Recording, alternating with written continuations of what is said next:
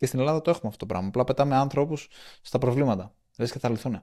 Αν πετάξεις ανθρώπους στα προβλήματα, λύνονται. Αρκεί τα άτομα αυτά που πετάς να είναι τρομερά ικανά άτομα. Αν δεν είναι ικανά άτομα, δεν λύνονται τα προβλήματα. Δημιουργούνται ακόμα περισσότερα.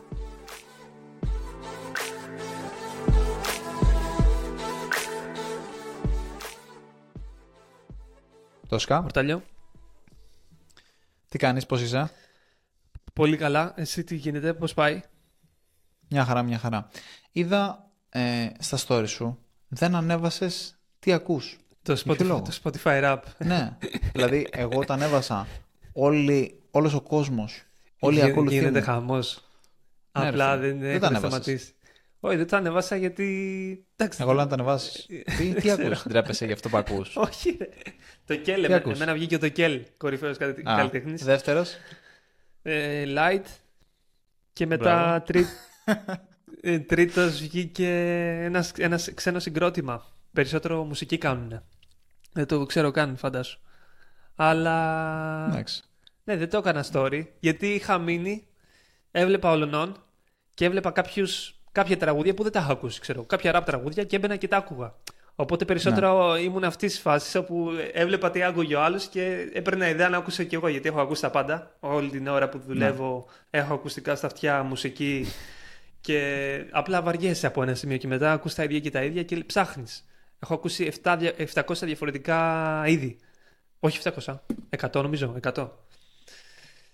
Καλώς, και... καλώς. Το θέμα είναι τέτοιο, ρε, ότι πολλοί πρέπει να συμμετέχεις κι εσύ. Όπως εσύ ε, σε εμπνέουν τα stories που έχουν κάνει άλλοι, οπότε παίρνεις αξία από αυτά που ανεβάζουν οι άλλοι. Και μαθαίνεις και για το χαρακτήρα του. Έτσι πρέπει και εσύ να συμμετέχεις σε αυτό το trend. Και μου τη πάνε, θα το πω εδώ πέρα, μου τη πάνε όσοι λένε ε, Δεν θέλω να δω άλλα ραπ. Ε, στα αρχίδια μας. Εγώ θέλω να δω, μου αρέσει να βλέπω ραπ. Από το να βλέπω ένα, ένα καπουτσίνο, προτιμώ να βλέπω, ας πούμε, Α, τι ακούει αυτός. Α, και αυτός ξέρω εγώ ακούει την ίδια μουσική με μένα. Ή... Κατάλαβες. Ναι, δηλαδή είναι πολύ πιο ενδιαφέρον. Μαθαίνεις πάρα πολλά. Μαθαίνεις για τον άλλον. Πολλά πράγματα. Α πούμε, ας πούμε, εμένα, βασικά όχι δεν θα πω για μένα, θα πω για τον Μιχάλη. Ο Μιχάλης καταλαβαίνεις ότι εντάξει, πρέπει να είναι ψυχοπαθής. είχε... είχε έναν Ουκρανό, πρώτο πρώτο, άκουγε Ουκρανική ραπ. Δεύτερο είχε Miley Cyrus. Τρίτο είχε Eminem. Τέταρτο είχε κάτι μεταλλιές. Δηλαδή ήταν πραγματικά, και αυτό δεν λέω, είναι όντως, άμα μπεις και δεις τη λίστα, είναι έτσι. Ναι. Δηλαδή δεν ξέρω πώς γίνεται αυτό το πράγμα. Δεν έχει προσωπικότητα ο άνθρωπος. Και, ένα, και ένα, άλλο αστείο, ένα άλλο αστείο είναι ότι η κοπέλα του ανέβασε. Δεν ακούει καθόλου μουσική και, και είχε βγάλει μήνυμα το Spotify. Για σένα δεν υπάρχει λίστα αναδρομής. πέθανα το αυτό, ρε. Πέθανα, απλά πέθανα. Φίλε, πέθανα γιατί μόνο στην Αγγελική θα μπορούσε να βγει αυτό το πράγμα. Ναι, ρε. Το θέμα είναι ότι το έχουν φτιάξει ωραίο και για αυτούς που δεν ακούνε. Δεν έχουμε αναδρομή για σένα φέτος, αλλά έχουμε playlist αναδρομής μόνο για σένα. Για ρίξε μια ματιά. Θα ακούσεις μουσική επιτέλους. ναι, ναι, ναι. Ήταν πολύ καλό. Πολύ καλό, πολύ καλό. Εγώ το αναφέρω γιατί καθόμουν και σκεφτόμουν, ρε φίλε, πόσο, πόσο έξυπνο feature είναι αυτό, πόσο viral πάει τώρα το Spotify, τι δωρεάν διαφήμιση έχουν πετύχει, πόσο ο, ο καταναλωτής αυτός που ακούει μουσική νιώθει ξεχωριστός δεν ξέρω. Εγώ όταν βλέπω την αναδρομή. Ξέρεις, βλέπεις όλη την αναδρομή του χρόνου, βλέπεις μουσικές που άκουγες, σου έκανε εντύπωση. Σαν να υπάρχει μεγαλύτερο connection με την εφαρμογή. Οι artists κάνουν, ξέρω εγώ. Πώς το λένε. Κάνουν μούρι ότι είναι top creators στην κατηγορία τους, ότι βγήκα ο καλύτερος καλλιτέχνης σε αυτό το τέτοιο, η μουσική μου βγήκε top εδώ πέρα. Απλά υπάρχει ένα συνεχόμενο virality και απορώ πώς δεν το κάνουν άλλα apps σαν το YouTube, το Instagram. Το TikTok πες είναι τώρα καινούριο, γι' αυτό. Αλλά ναι, ναι, ναι. Θέλω, θέλω να μου σχολιάσεις πώς φαίνεται αυτό το feature. Είναι για μένα, δεν ξέρω, είναι απίστευτο. Ναι, μου αρέσει και εμένα πάρα πολύ. Δηλαδή, όντως, δηλαδή, σου δημιουργεί μια σχέση με το Spotify, όπου, ξέρεις, νιώθεις, ενώ ξέρεις ότι είναι πλαστό, νιώθεις ότι έχει σχέση με το app, ότι σε νοιάζεται πραγματικά το app, γιατί δημιουργεί κάτι το οποίο είναι 100% προσωποποιημένο σε σένα. Αυτό είναι το πάρα πολύ ισχυρό. Γιατί Rewind στο τέλος της χρονιάς κάνουν πάρα πολλές εταιρείες. Α πούμε, υπάρχει το YouTube Rewind, ας πούμε. Ναι, αλλά δεν το κάνει προσωποποιημένο. Ναι, ακριβώς αυτό. Υπάρχει το... Όχι, όχι, ούτε καν. Το Google Gear in Search. Δηλαδή Ναι. υπάρχει αυτό, το Reddit Recap, ε, το Apple Music Replay. Ας πούμε που εντάξει αυτό είναι κάτι σχετικό αλλά όχι ακριβώς το ίδιο. Ε, υπάρχουν. Το κάνουν δηλαδή και άλλες εταιρείες. Απλά στο τέλος του χρόνου κάνουν ένα rewind κάτι με το, με το περιεχόμενο που παράγουν. Αλλά το Spotify το κάνει προσωποποιημένο και εκεί πέρα είναι το κλειδί. Ότι δημιουργεί κάτι το οποίο αισθάνεσαι ότι είναι φτιαγμένο 100% για σένα. Και αυτό είναι πάρα πολύ ισχυρό. Δηλαδή φαίνεται ότι έχει πάρα πολύ, ότι, είναι, ότι έχει πάρα πολύ δουλειά για να φτιαχθεί αυτό το πράγμα και από, α, κατευθείαν του δίνει αξία. Και αυτό που κάνει το Spotify, που άμα κάτσεις και το σκεφτείς είναι πάρα πολύ καλό και από θέμα ψυχολογίας, είναι αυτό που είναι user generated. Έχει τόσο πολύ περιεχόμενο από τα database του και το βάζει σε χρήση. Αντί να πει απλά θα το χρησιμοποιώ εγώ για να σερβίρω την καλύτερη μουσική που υπάρχει και να σε εθίσω στην πλατφόρμα μου, αποφάσισε ότι ξέρεις κάτι, θα κάνω κάτι για σένα με αυτά τα δεδομένα τα οποία ήδη έχω. Και ναι, μεν συλλέγω όλα αυτά τα δεδομένα για σένα, αλλά κοίτα τι μπορώ να φτιάξω με όλα αυτά τα δεδομένα. Δεν είναι μόνο Ναι. και μόνο για να βγάζω εγώ profit. Κοίτα τι ωραία πράγματα μπορώ να κάνω. Και δημιουργεί εννοείται ε, πολλά πράγματα τα οποία μπορεί να σε βοηθήσει πάρα πολύ να, να αναπτυχθεί το Spotify. Δηλαδή δημιουργεί πάρα πολύ μεγάλο engagement από τους χρήστες. Μόνο και μόνο επειδή γίνεται όλο αυτό το πράγμα. Εννοείται πως social sharing, όποιος δεν έχει Spotify απλά είναι FOMO, fear of missing out, νιώθει αποξενωμένος. Εγώ γιατί δεν έχω τέτοιο. Μ' αρέσει η μουσική, αλλά δεν έχω, δεν, ξέρεις, δεν έχω όλο αυτό το, το περιεχόμενο και σίγουρα αυτό πιάνει εμ, αρνητικά, πώς το λένε, ε, μπορεί να προσεγγίσει και γίνει τεράστιο brand awareness, δηλαδή όλος ο κόσμος ξέρει και εννοείται πως όλος ο κόσμος ξέρει για το Spotify, αλλά οι εταιρείες και λες ότι ok το Spotify τι χρειάζεται να διαφημιστεί και όμως χρειάζεται γιατί, γιατί υπάρχουν άμα δεις και εσύ που, ε, που έχεις σπουδάσει επιχειρηματικά θα το ξέρεις από τις σπουδές σου υπάρχει το adoption curve, το ξέρεις είναι, υπάρχει, πώς λέγεται στα ελληνικά είναι η καμπύλη εμ, adoption; Adoption, ε, υιοθέτηση. Υιοθε... Ναι, τέλος πάντων. Η καμπύλη της υιοθέτησης. όπου στην αρχή είναι, φανταστείτε, μια καμπύλη έτσι. Σαν Ναι. την κανονική ομαλή κατανομή, ας πούμε. Και στην αρχή είναι οι early adopters που αυτοί, αυτοί μπορείς να τους πάρεις πάρα πολύ εύκολα. Ε, όσο, όσο περισσότερο πηγαίνεις, δηλαδή οι περισσότεροι είναι στο κέντρο, έτσι. Δηλαδή οι early adopters απλά είναι στο Spotify όταν πρώτο βγήκε. Δηλαδή ήταν χάλια, είχε 10 τραγούδια και υπήρχαν εκεί μέσα. Οι περισσότεροι είναι στη μέση. Εγώ το Spotify πιστεύω ότι βρίσκεται εννοείται κάπου στη μέση και προς το τέλος. Και οι late adopters είναι αυτοί που δεν θέλουν Spotify με τίποτα. Με τίποτα. Δεν θέλουν Spotify γιατί απλά ε, είναι πολύ δύσπιστοι στο να μετακινηθούν στο Spotify. Το ξέρουν ότι υπάρχει, αλλά το ότι υπάρχει δεν είναι, δεν είναι λόγος να το έχω. Ε, αυτούς στοχεύεις με αυτόν τον τρόπο. Και αυτοί, αυτούς τους πελάτες μένει να πάρει το Spotify και θεωρώ ότι με ένα τέτοιο αυτό το πράγμα το- το βοηθάει πάρα πολύ για να κερδίσει αυτούς τους late adopters. Ναι. Και... Το social sharing το οποίο πετυχαίνεις. Και, και είναι πολύ μεγάλο το social sharing. Δηλαδή, εγώ δεν έχω ξαναδεί και νομίζω το, αυτό το feature δεν είναι πολλά χρόνια. Δηλαδή, 3-4 χρόνια έχει. Και το Spotify είναι. Μμ. Το θυμάμαι από το 2013 το θυμάμαι. 14. Όταν. 15 βασικά. Όταν είχα έρθει στη SmartFit, θυμάμαι. ε, Εσύ είχες βάλει πρώτο Spotify και δεν το ξέρα καν.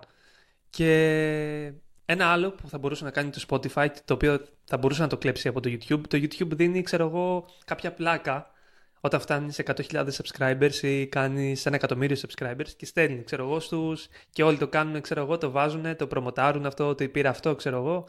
Κα- Κάτι αντίστοιχο, δεν ξέρω, ένα σε φάση μικρόφωνο, σε headphones, μια πλάκα μικροφόνου για Ναι, ναι, αυτούς ναι. που πετυχαίνουν κάποια streams, ξέρω εγώ, κάθε μήνα, κάθε χρόνο, δεν ξέρω, κάπως να το φτιάξουν. Αλλά είναι αυτό το δυνατό που έχει, είναι το προσωπι- προσωποποιημένο που σου δίνει, τη- το χαρακτηριστικό του είναι αυτό το προσωποποιημένο και σκεφτόμουν πώς μπορούν άλλες επιχειρήσεις να κάνουν κάτι αντίστοιχο και το συζητούσα με την κοπέλα μου ε, η οποία μου λέει το έχω δει αυτό το πράγμα να το κάνει και μια ε, fintech τράπεζα όπως είναι η Revolut είναι μια fintech τράπεζα στην Ουκρανία λέγεται Monobank η, η κοπέλα μου τη χρησιμοποιεί, την έχει Η Ουκρανία είναι πολύ, πολύ, πολύ αναβασμένη στα στα tech tech. ε. είναι πάρα πολύ ανεβασμένη. Το έχει πει και ο Μιχάλης που έχει έναν ανταγωνιστή στο κλάδο του εκεί πέρα. Ε, αλλά είναι πάρα πολύ. Μμμ. Είναι και έχει πάρα πολύ καλού developers. Δηλαδή το Upwork είναι γεμάτο Ουκρανούς. Ε. και στον τομέα μου αρκετοί, αλλά developers είναι άπειροι. Και πολλοί δουλεύουν με Αμερική. Και ναι, τι ήθελα να πω Ναι, για ναι, τη ναι. Monobank. Είναι ακριβώς σαν τη Revolut και κάνουν. Έχεις παρατηρήσει τώρα στη Revolut. Όταν πάω εξωτερικό, χρησιμοποιώ Revolut τις περισσότερες φορές. Ε, και σου λέει, είχα λάβει ένα μήνυμα ότι καλώς ήρθες πίσω. Πώς ήταν το ταξίδι σου στην Παρσελόνα, ξέρω εγώ, όταν είχα πάει. Πώς ήταν το ταξίδι σου στη Λισαβόνα. Γιατί έκανα αγορές εκεί πέρα Ναι. και καταλαβαίνει πού βρίσκεις. Έχει δεδομένα. Οπότε αυτή η εταιρεία το ίδιο ακριβώς κάνει με τη Revolut, απλά το έχει πάει ένα βήμα παραπάνω και σου λέει, κάνει ένα wrap-up και σου λέει. Τι μου λέγε, ότι αυτό το χρόνο ξόδεψε τόσα λεφτά σε αυτή την κατηγορία. Σε βενζίνη, ξέρω εγώ. Ξόδεψε αυτά τα λεφτά σε εστιατόριο. Ξόδεψε αυτά τα α, λεφτά εκ- στο εξωτερικό. Και σου έχει και κάποια rewards. Άμα ξοδέψεις τόσα λεφτά, ξέρω εγώ, σε, σε βιβλιοπολία, self-book helps, ε, self, ε, σε book Self-help. ναι, Ναι, αυτοβελτίωσης, Βιβλία ότι θα αυτοβελτίωσης. πάρεις ε, κάποια rewards τα οποία μετατρέπονται σε λεφτά κάπως. Μπορείς να τα χρησιμοποιήσεις για κάποια αγορά σου. Κάπως έτσι το κάνουν. Αλλά δεν χρειάζεται να το κάνουν τόσο πολύπλοκο. Ε, και το κάνουν αυτό και είναι πολύ, πάρα πολύ ωραίο, αντίστοιχο καλό feature. Και το κάνουν share και Ναι. αντίστοιχα οι Ουκρανοί ότι έχω πάρει 200 πόντους, ξέρω εγώ. Και πόσο γαμάτο θα ήταν αυτό. Αυτό μπορεί να το κάνει τώρα Ναι, και πολύ η καλή ελληνική ιδέα. τράπεζα. Δηλαδή, γιατί βλέπω έχουν εξελιχθεί οι ελληνικές τράπεζες. Η Eurobank μπήκα και είδα και μου κατηγοριοποιούσε τις αγορές. Και λέω, Μαλάκα, δεν το κάνει μόνο η Revolut, το κάνει και η Eurobank. Είχα καιρό να το δω. Και Ναι. κάτι αντίστοιχο. Δεν ξέρω αν θες να κάνουμε brainstorm τώρα. Ε, Όχι, είναι πολύ καλό αυτό. ρε, εσύ. Πρέπει να κάνουμε ένα brainstorm. Καταρχάς, αυτό φυσικά είναι πάρα πολύ δύσκολο να, να το κάνει κάποιος ο οποίος π.χ. έχει. Δεν ξέρω, δηλαδή να κάτσει να φτιάξει ένα κώδικα ο οποίος θα είναι προσωποποιημένος και να μπορέσει να φτιάξει κάτι αντίστοιχο όπως φτιάχνει να κάνει leverage, να κάνει μόχλευση όλα αυτά τα big data. Θα τα έλεγα μεγάλα δεδομένα, αλλά ντρέπομαι. δεν ξέρω καν να λέγονται μεγάλα δεδομένα. τεράστια δεδομένα. και τα να... και τεράστια δεδομένα. λοιπόν, και όλα αυτά τα δεδομένα και ε, τα analytics που έχει το Spotify και κάποια πλατφόρμα, καταρχάς θα πρέπει να έχεις τόσο μεγάλα δεδομένα. Πρέπει να έχεις πάρα πολλά δεδομένα για να μπορείς να κάνεις κάτι τέτοιο. Οπότε μπορούμε σίγουρα να κάνουμε brainstorm για τέτοιο προϊόν που μπορεί να εφαρμοστεί σε εταιρείες που έχουν πολλά δεδομένα για τους χρήστες της. Αυτό θα ήταν πάρα πολύ καλό. Ε, δεν ξέρω. Δηλαδή, θεωρώ ότι fitness activities θα έβγαζε νόημα. Δηλαδή, αν είχες κάποιο app το οποίο έχει fitness, ε, πώς τα λένε, κάνει track τα fitness ή σου έχει προγράμματα. Ε, Ναι, αυτά να σου δώσει τα ένα- apps θα μπορούσαν να κάνουν κάτι τέτοιο. Δηλαδή, να σου βγάλει τα achievements, πόσο έτρεξες, ε, πού έτρεξες, ποιες διαδρομές ήταν αγαπημένες σου, κατάλαβες πόσο, ας πούμε, οι θερμίδες που έκαψες, πόσο φαΐ αναλογούν.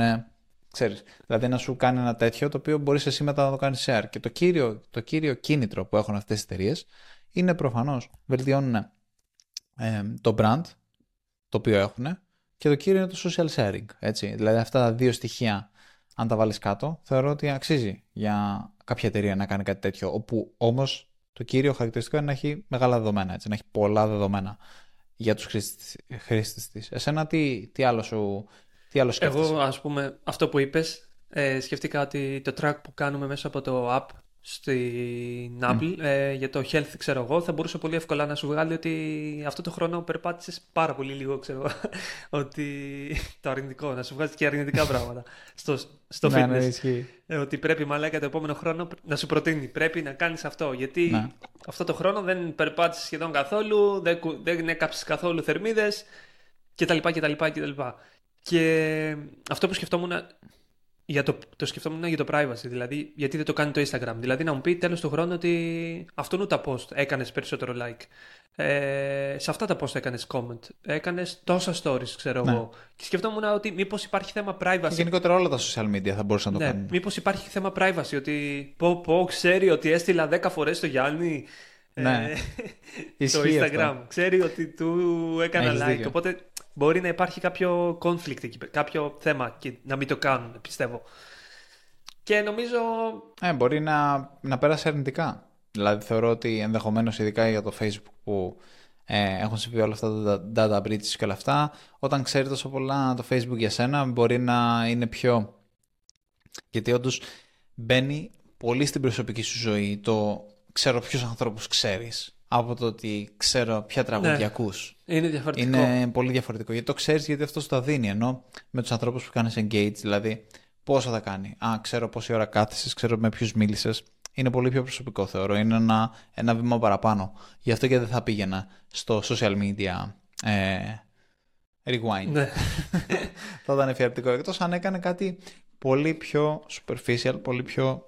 εμ, όχι τόσο στοχευμένο στους, σε αυτούς που ακολουθείς. Θα μπορούσε να κάνει π.χ. εμ, κάτι που ξέρεις ότι το παρακολουθεί. Π.χ. ότι αυτά είναι τα stories που ανέβασες και πήραν περισσότερο engagement, ας πούμε.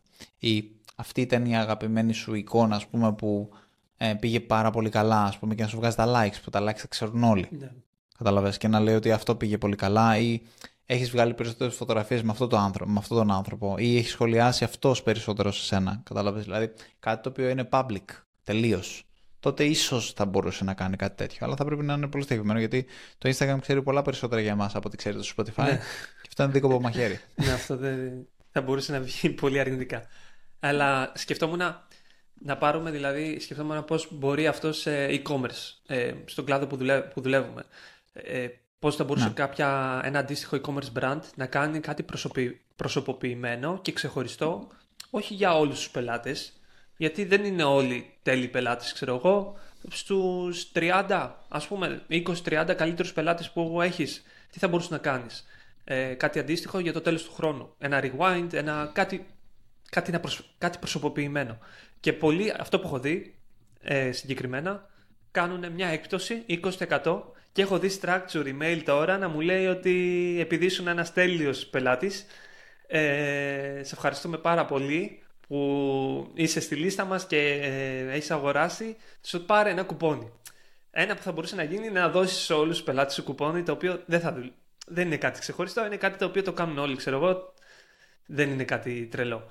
Αυτό που σκεφτόμουν είναι ότι αν έχεις ένα e-commerce brand το οποίο έχει επαναλαμβανόμενες παραγγελίες σε καλό βαθμό, παίζει ρόλο αυτό. Ε, εγώ θα έστελνα ένα δωρεάν προϊόν σε, στους 30 πελάτες και θα είχα βάλει και ένα καρτελάκι μέσα όπου να γράφει κάνε share την αντίδρασή σου στα social. Οπότε να δημιουργήσει ένα μικρό τοπικό, δηλαδή 30 άτομα θα σε κάνουμε viral. Αλλά είναι ένα ευχαριστώ στους 30 καλύτερους πελάτες που έχεις και καλό είναι να δίνουμε λίγο αγάπη στο τέλος του χρόνου. Ισχύει, ισχύει full. Λοιπόν, εγώ έχω σημειώσει, ωραία έτσι πως, μου το- έτσι πως τα είπες αυτά μου ήρθε μια ιδέα και έχω σημειώσει για, για ποιους λόγους πρέπει να την κάνω. Καταρχάς, εκτός ότι εγώ έχω σκοπό να την κάνω αυτή την ιδέα, γιατί είναι πάρα πολύ καλή, που θα πω τώρα, Ναι. αλλά μπορείτε και εσείς να την κάνετε και να χάσει αξία γιατί θα την κάνει κι άλλος. αλλά δεν δεν νομίζω να πειράζει, χάσει θα την αξία. πω, γιατί σε αυτό το podcast, σε αυτό το podcast λέμε. Λοιπόν, άκου. Ε, σίγουρα ε, μπορείς να φτιάξεις, εγώ αυτό που σκεφτο- σκέφτηκα με αυτό που μου είπες, είναι κουπόνι, ωραία, για e-commerce, ναι.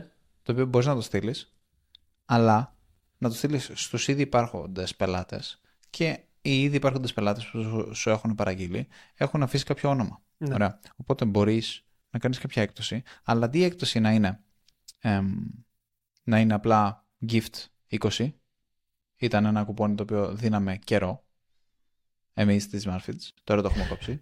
λοιπόν, κάτι άλλο που μπορείς να κάνεις είναι μπορείς να φτιάξεις ένα personalized κουπόνι, το οποίο θα είναι με βάση το όνομα. Αυτό το κάναμε και στις συμφιλέσεις. Δηλαδή, π.χ. αντί να είναι gift 20, να είναι ε, Μαρία P 20. Καταλαβες, να είναι Γιάννης P. Να είναι, φαντάσου να λάβεις ένα, ε, Αντίτος. ένα προσωπικό κουπόνι, το οποίο να είναι Αντιτόσκα 20. Καταλαβες Αυτό είναι πολύ ωραίο. ε, για εκτο- εκπτωτικό. Και μπορείς να το κάνεις αυτό το πράγμα. Και σίγουρα ε, τώρα με το κουπόνι μπορείς να φτιάξεις ένα κώδικα να μπορείς να το στήσεις και να το κάνεις στο email marketing. Δεν ξέρω, ε, είναι- δηλαδή να το στείλεις μέσω email. Δεν είναι κάτι ιδιαίτερα δύσκολο. Αυτό που θα μπορέσει να πας σε ένα επόμενο level είναι να στείλεις κάποιο προσωπημένο email το οποίο να είναι εξατομικευμένο 100%. Όπου αυτό είναι πιο δύσκολο να, να το στήσεις, θεωρώ, από το ότι να φτιάξεις automated ε, τέτοια Ναι. Ε, κουπόνια, γιατί τα automated κουπόνια ήδη έχω σκεφτεί. Functions στο Excel μπορείς να το στήσεις αυτό το πράγμα. Ε, δεν χρειάζεται καν να ξέρεις, ε, ξέρεις να φτιάξεις κάτι τρομερό. Δηλαδή μπορείς να φτιάξεις ένα function στο, στο Excel, το οποίο να σου μετατρέπει τα ονόματα, να κατεβάσεις τις λίστες και μετά απλά να φτιάξεις τα ονόματα με κάποια function στο Excel, να στα βγάλει, Α, να στα, να στα φτιάξεις σωστά και μετά εσύ να πάρεις αυτό το Excel και να το ανεβάσεις σαν κουπόνια. Κατάλαβες ναι. και μετά να τρέξεις ένα σκριπτάκι. Δηλαδή θεωρώ ότι είναι κάτι που μπορείς να το κάνεις. Πάρα πολύ σχετικά εύκολα. ναι, αυτό δεν το, αυτό δεν το Αυτό, και γνώριζα. είναι πολύ καλή γιατί ιδέα. σκεφτόμουν ότι πρέπει να γίνει αρκετή manual ε, δουλειά. Αλλά σε αυτούς που έχουν λίγες παραγγελίες και manual να το κάνουν αξίζει νομίζω. Αλλά ναι, άμα Ναι, το εντάξει, ψάξουν. Αλλά manual τώρα. Άμεσα το. ένα, ένα. Καλύτερα να πάρεις τηλέφωνο. Γενικά, α- α- α- γενικά, άμα θέλετε automation και τέτοιο, πώς να φτιάχνετε automation. Γενικά, επειδή έχω δουλέψει με αρκετούς στην Ελλάδα, μαλάκα πάρα πολύ λίγοι ξέρουν από automation και ό,τι φτιάχνεις στο e-commerce το δικό σου. Δηλαδή, δεν έχω δει πουθενά να έχουν φτιάξει είτε στο ανέβασμα των προϊόντων ή σε διάφορα πράγματα που κάνεις μέσα, είτε για προϊόντα, είτε για κουπόνια, είτε έχει πολλά πράγματα το site.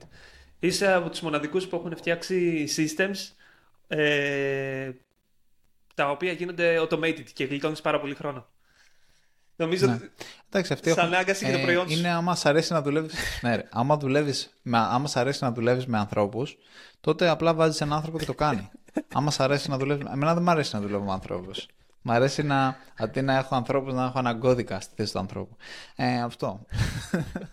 Αλλά ναι, ισχύει. Ε, και χάνεις. Εννοείται πως αξίζει πάρα πολύ να αυτοματοποιείς διαδικασίες μέσα στη δουλειά. Όχι απαραίτητα γιατί απολύεις άτομα. Είναι περισσότερο ότι μπορείς να κάνεις scale περισσότερο. Μπορείς να κάνεις περισσότερα πράγματα που δεν τα έχεις στο νου σου. Και εγώ να ξέρεις ότι θεωρώ ότι δεν κάνω automate όσα θα μπορούσα. Δηλαδή, αν ήταν ε, ε, κάποιος άλλος θέσης μου που ήταν πολύ πιο tech oriented, θα κάνω ακόμα περισσότερα ε, automate πράγματα. Δηλαδή, θεωρώ ότι είμαι guilty ότι πολλές φορές μπορεί να πω client man, σιγά μην το φτιάξω αυτό το πράγμα, το κάνει άνθρωπος. Κατάλαβα. Θα βάλω κάποιον άλλο να το κάνει γιατί βαριέμαι να κάτσω να το φτιάξω. Γιατί δεν ξέρω πόσες φορές ακόμα θα χρειαστεί να το κάνω. Αυτό φοβάμαι εγώ πολλές φορές. Δηλαδή το, το κόστος, γιατί τώρα το να κάτσεις να φτιάξεις κάτι, να αυτοματοποιήσεις μια δουλειά που είναι στη, στη δουλειά σου. Για παράδειγμα, τα vouchers. Ωραία. Πώς πες ότι έχεις ένα e-commerce. Ένα, μια ιστοσελίδα που πουλάει παπούτσια. Ωραία. Κάθε φορά ε, κλικάρεις άμα θες να βγει μια απόδειξη, πρέπει να κάνεις κλικ για να βγει η απόδειξη, βγαίνουν όλες μαζί π.χ. Αυτό το πράγμα, αν έχεις μια παραγγελία τη βδομάδα, δεν βγάζει νόημα να βγαίνουν όλες μαζί, γιατί δεν, δεν δέχεται τόσο πολλές παραγγελίες για να βγάζει νόημα. Αλλά αν έχεις πολλές παραγγελίες, τότε αρχίζει και βγάζει νόημα. Αν πάνω, άμα έχεις πάνω από πέντε τη μέρα, ας πούμε, αρχίζει και βγάζει νόημα να μπει στη διαδικασία να προσλάβεις κάποιον developer ή εσύ ο ίδιος να, άμα έχεις την ικανότητα να κάτσεις να δεις πώς μπορείς να το αυτοματοποιήσεις. Αυτό. Ναι, δηλαδή υπάρχει, υπάρχει μια γραμμή στην οποία πρέπει να. Ναι, αλλά σε Και αυτό είναι που δύσκολο λες να εσύ ξέρεις. έχω παρατηρήσει αρκετούς οι οποίοι αυτό ακόμα και για τις παραγγελίες που λες. Έχουν παραγγελίες, Τις ναι. κάνουν χειροκίνητα μία-μία. Και λέω ρε παιδιά, αυτός σα καθοδηγεί και η courier. Δηλαδή, με το στυλό, με το στυλό στο voucher. άμα ρωτήσεις την courier, Γιατί ξέρεις τι γίνεται αυτές. Ε. Θέλουν να τους σκοτώσουν, ρε μαλάκα. Γιατί πάει ο άλλος με το voucher, πάει με το voucher το χειρόγραφο και το γράφει όλα και λέει είναι μια χαρά χειρόγραφο, μια χαρά. Δεν, ε, δεν βάζουμε και απόδειξη Όχι. μέσα. Νομίζω ότι άμα το γράψει στο χέρι είναι Ναι, ναι, για καλύτερα κάποιο από λόγο θέμα έτσι. εφορία. Δεν φαίνεται. Αφού το έχω, δεν είναι στον υπολογιστή. Μετά αυτό το voucher που το παίρνεις χειρόγραφο, καταρχάς σε φτύνει, φτύνει μέσα στο πακέτο. Το πατάει ο courier, το παίρνει, το, ε, το πατάει. Και μετά αυτός παίρνει το voucher αυτό που το έχει γράψει στο χέρι και το περνάει στον υπολογιστή του. Ένα-ένα, όλα τα γράμματα. Τι έχεις γράψει, το περνάει στον υπολογιστή του. Οπότε δεν γλιτώνεις κάτι. Γράψ το, στο, πε- γράψ το κατευθείαν στον υπολογιστή σου. Δεν κερδίζεις κάτι με αυτό που κάνεις. Πάλι στον υπολογιστή παίρνουν, πάλι τις ίδιε πιθανότητε να σε πιάσει αν φόρο διαφεύγεις έχει και σε μισή κιόλας και ο. τέτοιος. Δηλαδή, ο... δηλαδή του κάνεις τρομερά πιο δύσκολη Ναι. τη δουλειά. Δηλαδή και η δουλειά γίνεται δύο φορές. Γράφεις χωρίς Ναι, λόγος. όντως.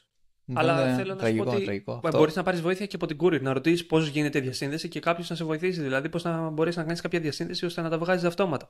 Δηλαδή, εντάξει. Α, Ναι, δεν τα ξέρω. Αυτά τα, τα API, τα API και αυτά τα, τα τέτοια, τα secret, secret key και τέτοια, δεν τα ξέρω εγώ αυτά.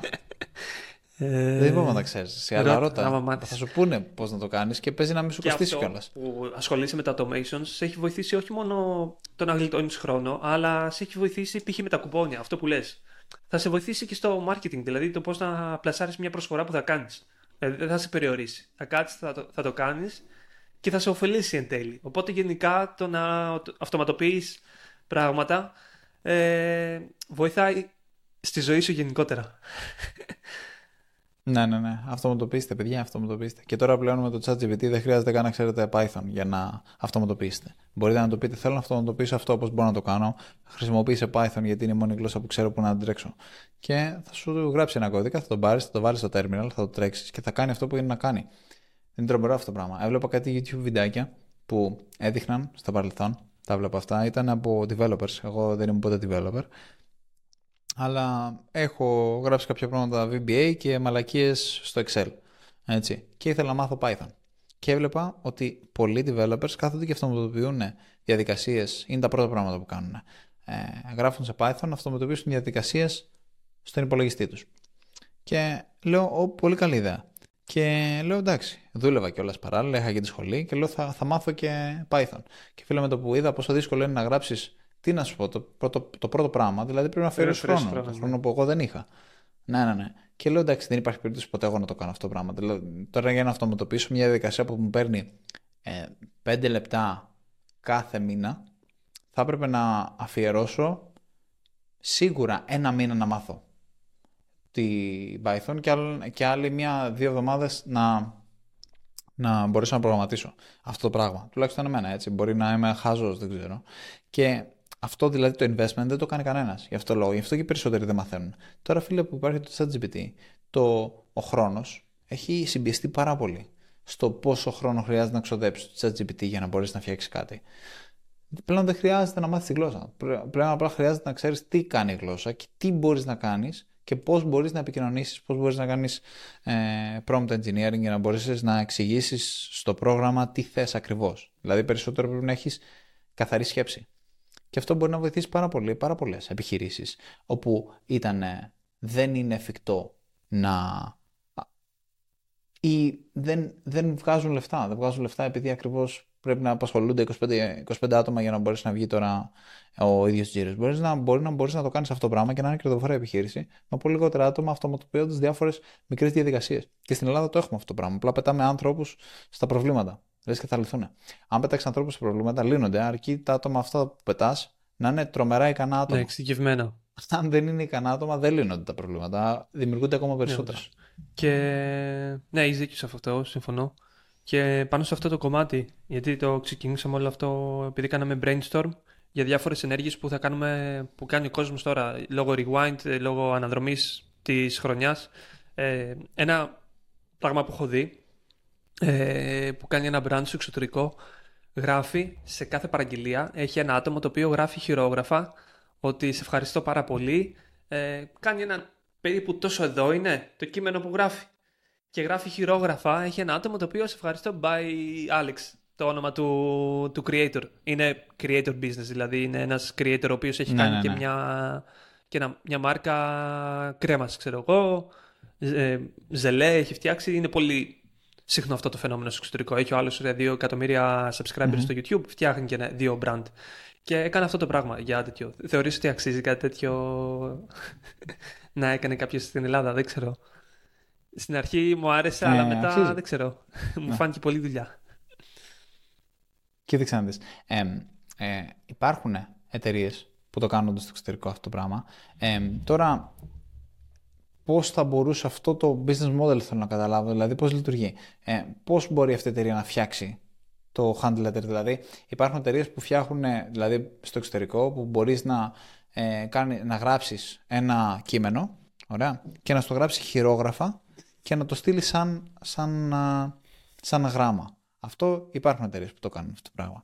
Ε, απλά, εσύ πώς το λες Όχι, εκεί, πέρα, εκεί που γίνονται, συσκευάζονται παραγγελίες σκέψου, να κάθεται ένας και να βάζει σε κάθε παραγγελία μέσα το, το letter αυτό, το ευχαριστήριο.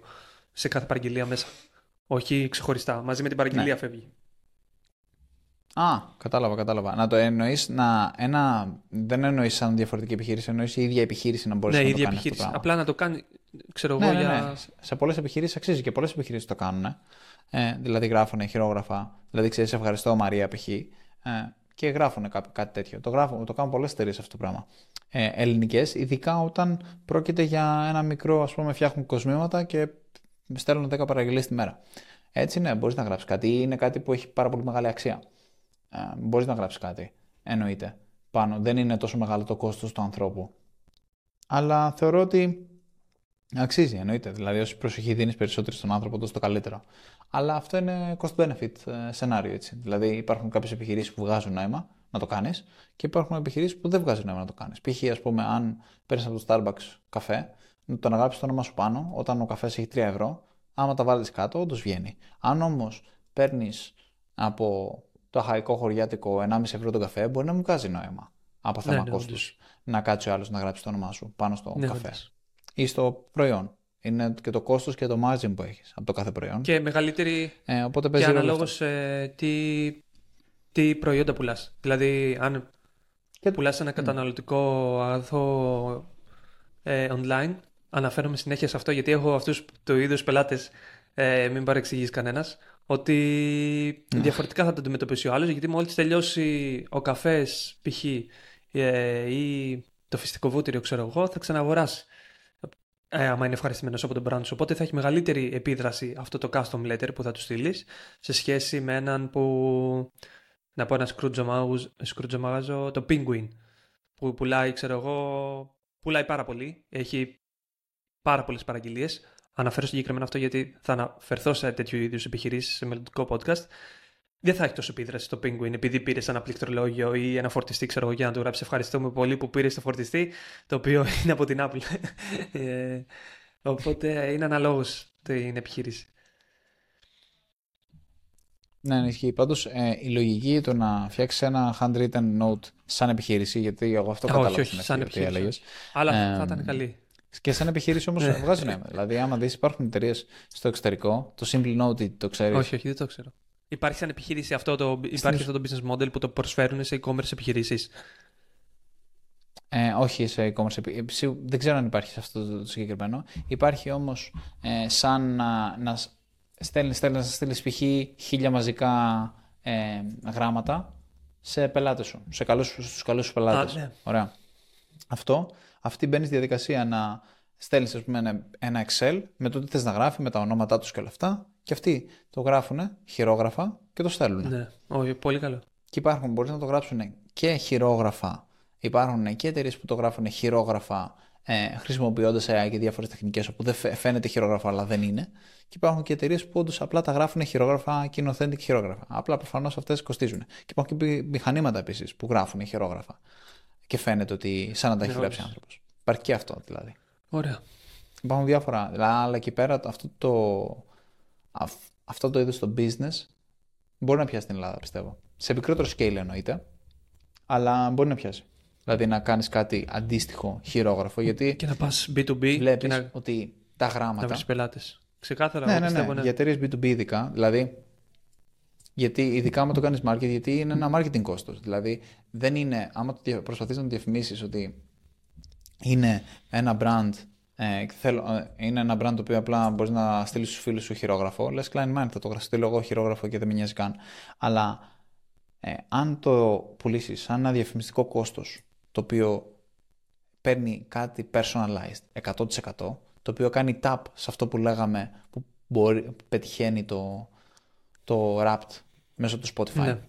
Άμα το κάνεις αυτό το πράγμα, θεωρώ ότι είναι πάρα πολύ καλό business model και μπορείς να τη γράψεις κάποια από αυτά τα επιχειρηματικά μοντέλα, όπως έχει η Handwritten ή Simply Noted, που είναι στο εξωτερικό. Πολύ μεγάλες εταιρείες. Ναι, όντως. Και άμα πετύχεις και κάποιους, εδώ μπορείς να χρεώσεις ένα, δηλαδή, ένα όγκο ε, παραγγελιών. Δηλαδή, θα χρεώνεις ένα παραγγελία ουσιαστικά, αν στέλνει ο άλλος σε κάθε παραγγελία ένα letter, ξέρω εγώ.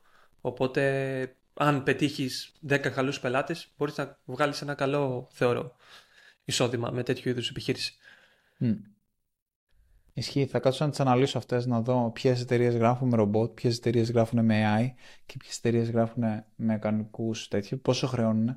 Θα κάνω μια ανάλυση να δω τι από όλα είναι το καλύτερο επιχειρηματικό μοντέλο με βάση τα profit τους, με βάση τα κέρδη τους και θα έχω ένα, μια πολύ καλή ανάλυση για το ποια από όλες είναι καλύτερο να ξεκινήσει στην Ελλάδα. Και θα ψάξω κάποιον από το κοινό να την ξεκινήσουμε. Και όταν λέω να το ξεκινήσουμε, ενώ απλά θα, του, θα δει το podcast και να το ξεκινήσει μόνος του. Ε, αυτό. Ε, νομίζω. Θα κάνω όμως μια έρευνα. Γιατί είναι ενδιαφέρον να κάνεις την έρευνα. Δεν είναι ενδιαφέρον να στείλεις την επιχείρηση. Πλάκα, είναι ενδιαφέρον. Είναι απλά πρέπει να έχει χρόνο. Ωραία. Νομίζω ήταν ένα καλό podcast. Δεν ξέρω, το Spotify έδωσε πολύ έμπνευση. Ε, είπαμε και ιδέες Ναι, ναι, ναι. και επιχειρηματική ιδέα είπες τώρα στο τέλος. Οπότε νομίζω μπορούμε να κλείσουμε. Μια Ναι, χαρά. ναι. Οπότε το κλείνουμε. Άντε. Έγινε. Τα λέμε στο επόμενο. Τσάου, τα λέμε στο επόμενο.